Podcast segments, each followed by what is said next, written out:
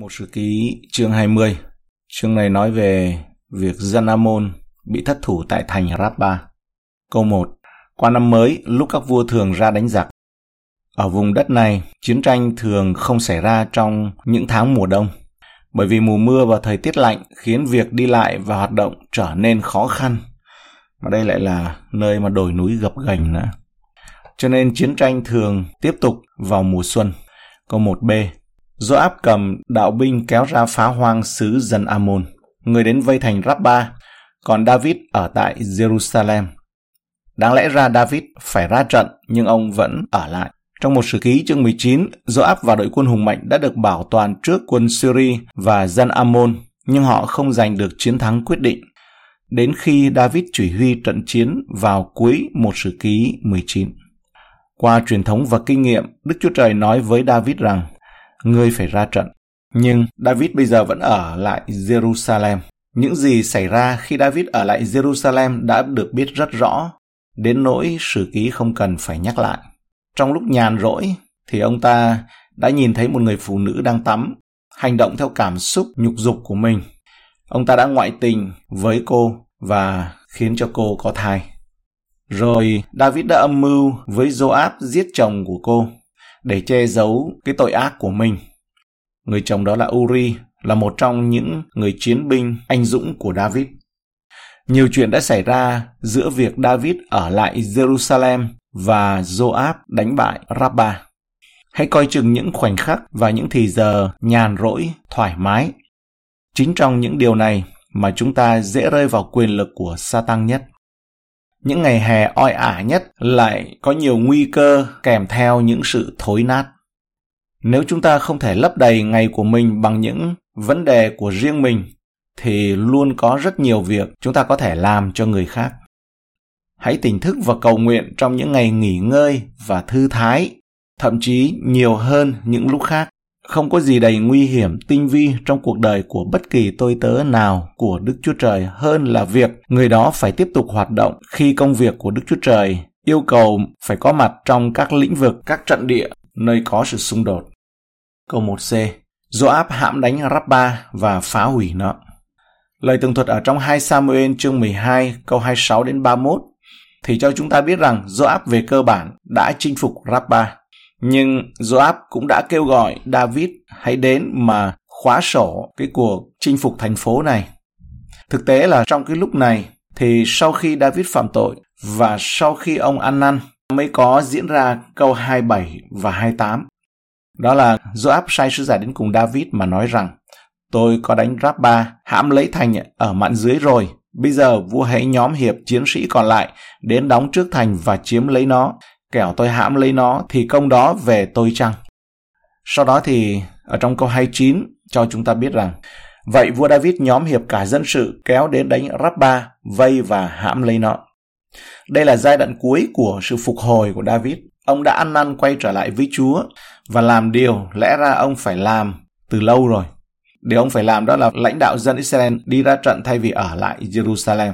Điều này có nghĩa là David đã chiến thắng một lần nữa Tội lỗi của ông không kết án ông với một cuộc sống thất bại thảm hại. Có sự trừng phạt dành cho tội lỗi của David, nhưng điều đó không có nghĩa là cuộc đời ông bị hủy hoại. Sự sa ngã của David sẽ khiến người chưa sa ngã cảnh giác và đề phòng và cứu những người khi đã làm đủ mọi thứ phòng ngừa rồi khỏi tuyệt vọng. Augustine nói như vậy. Câu 2. David lấy mão triều thiên của vua dân Amun khỏi đầu người, cân được một ta lân vàng, và ở trên có những ngọc báu, bèn lấy những mão triều thiên ấy đội trên đầu David. Tội lỗi của David không lấy đi vương miện của ông, nhưng nếu David từ chối tiếng nói của nhà tiên tri Nathan thì điều đó có thể xảy ra. Bởi vì David đã đáp lại bằng sự xưng tội và ăn năn nên vẫn còn vương miện cho đầu David. Có ăn năn thì mọi cái khác nó vẫn còn. Hay nói một cách khác, ăn năn là ơn của Chúa ban cho. Nhận ơn này nó giống như là một nền tảng để đựng các cái ơn khác từ trời. Nó vẫn còn tiếp tục. Sự cai trị của David đối với dân Ammon dường như là một phần của hệ thống quản lý bốn giai đoạn phức tạp của đế chế của David đối với bên ngoài vùng đất Israel. Ammon bị hạn chế nhiều nhất, dường như là bị giáng cấp xuống đến hàng tỉnh. Câu 2b đến câu 3. Lại, từ trong thành người lấy ra rất nhiều của cướp, còn dân sự ở trong thành người đem ra mà cắt xẻ ra hoặc bằng cưa hoặc bằng bừa sắt hay là bằng rìu. David làm như vậy cho các thành của dân Ammon. Đoạn David và cả quân lính đều trở về Jerusalem. David lại gia tăng sức mạnh và sự giàu có, mang của cải về Jerusalem để sau này xây dựng đền thờ. Ví dụ về việc mở rộng an ninh của Israel đối với các nước láng giềng phù hợp với mục đích rộng lớn hơn của sử ký là cho thấy David đã dọn đường cho con trai mình xây dựng đền thờ như thế nào. Câu 4 đến, đến câu 5. Sau việc đó, xảy có chinh chiến với dân Philippines tại cây xe. Khi ấy, Sibekai, người Husatit đánh giết Zipbai, vốn thuộc trong dòng kẻ danh giang, Chúng bèn bị suy phục, lại còn giặc giã với dân Philippines nữa. Enhanan, con trai của Sire, đánh giết Lakmi, em của Goliath, người Cát, cái cán giáo người lớn như cây trục của thợ dệt. Mô tả về chiến thắng những người khổng lồ Philistine này cho thấy rằng Israel có thể giết những người khổng lồ mà không cần David. Sibekai, Enhanan, Jonathan, những người hùng này đã lập được những chiến công anh hùng khi David kết thúc cuộc chiến với những tên khổng lồ. Đức Chúa Trời sẽ tiếp tục dấy lên những nhà lãnh đạo khi các nhà lãnh đạo của thế hệ trước qua đời. Di sản của David không chỉ nằm ở những gì ông đã đạt được mà còn ở những gì ông để lại. Một dân tộc chuẩn bị cho chiến thắng, những chiến thắng của David không chỉ có ý nghĩa đối với ông mà còn đối với những người khác đã học được chiến thắng nhờ sự dạy dỗ và tấm gương của ông. Người biên soạn những sách này cũng bỏ cho đi qua chuyện loạn luân của Amon với em gái của anh ta là Thama. Vậy là hai người này cùng cha khác mẹ. Sách sử ký cũng cho qua câu chuyện nổi loạn của Absalom và những hậu quả khủng khiếp của tất cả những điều này. Những điều này nếu mà nếu có ấy, thì nó vị trí của nó sẽ nằm ở trước câu thứ tư ở trong sách này. Tác giả của sử ký không thể không biết những sự thật này được vì chúng quá khét tiếng với tất cả mọi người. Nhưng người viết sử ký thấy rằng chúng đã được trình bày chi tiết và đầy đủ ở trong những cuốn sách khác mà được mọi người công nhận. Và những mối quan hệ như vậy là không có một người bạn tốt nào đối với sự tin kính lại muốn nhắc lại một cách vui vẻ. Trên cơ sở này thì người đọc sẽ ghi công cho tác giả, bởi vì ông đã bỏ qua không có lặp lại. Câu 6 đến câu 7 lại còn một trận đánh nữa tại cát ở đó có một người tướng tá cao lớn có mỗi tay 6 ngón và mỗi chân 6 ngón hết thảy là 24 ngón hắn cũng thuộc về dòng danh giàng hắn sỉ nhục Israel nhưng Jonathan, con trai của Simea, em của David, đánh giết người. Điều này mô tả một người đàn ông có vóc dáng to lớn, không tên tuổi đến từ cát. Các nhà bình luận như Adam Clark không thể không nhắc nhở chúng ta rằng đây là một hiện tượng đã biết, đây không phải là một trường hợp duy nhất. Người tên là Tavernier cho biết rằng con trai cả của hoàng đế Java, người trị vì năm 1649, ông ta có 6 ngón tay trên mỗi bàn tay và 6 ngón chân trên mỗi bàn chân. Còn tôi thì đã từng nhìn thấy một cô gái trẻ ở quận London, Derry tại Ái Nhĩ Lan. Cô ta có 6 ngón tay trên mỗi bàn tay và 6 ngón chân trên mỗi bàn chân. Chỉ có điều là vóc dáng của cô thì không có gì là to lớn cả. Ở trong câu 5 nói cán giáo của người ấy lớn như cây trục của thợ dệt.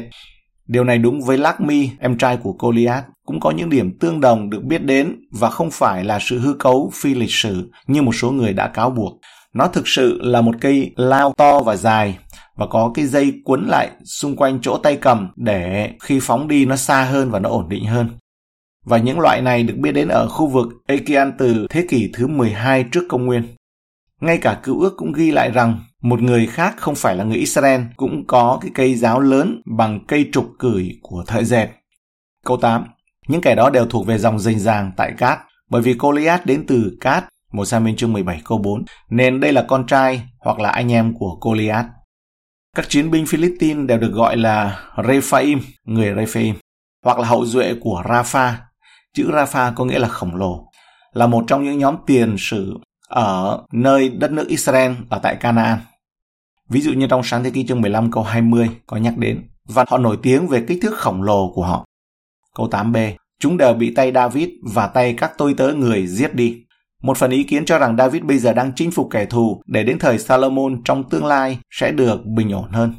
Chiến thắng hiện tại của chúng ta không chỉ tốt cho chúng ta bây giờ mà nó còn truyền lại một điều gì đó quan trọng cho thế hệ mai sau tiếp theo. Việc đánh bại bốn gã khổng lồ này được cho là có công của David và của các tôi tớ của ông. Có nghĩa rằng là David cộng với Goliath của David nữa là năm tên khổng lồ. David đóng một vai trò trong việc này qua tấm gương, qua sự hướng dẫn và ảnh hưởng của ông. hãy để cho những người mà sau một thời gian dài phục vụ thấy mình bị suy yếu sức lực và hãy bằng lòng ở với dân sự của Đức Chúa Trời. Hãy chiếu sáng cho họ như một ngọn đèn và do đó giúp họ có thể thực hiện cùng tham gia các công việc của Đức Chúa Trời. Hành động như vậy trong những ngày cuối đời cũng là một việc làm vĩ đại và cao cả.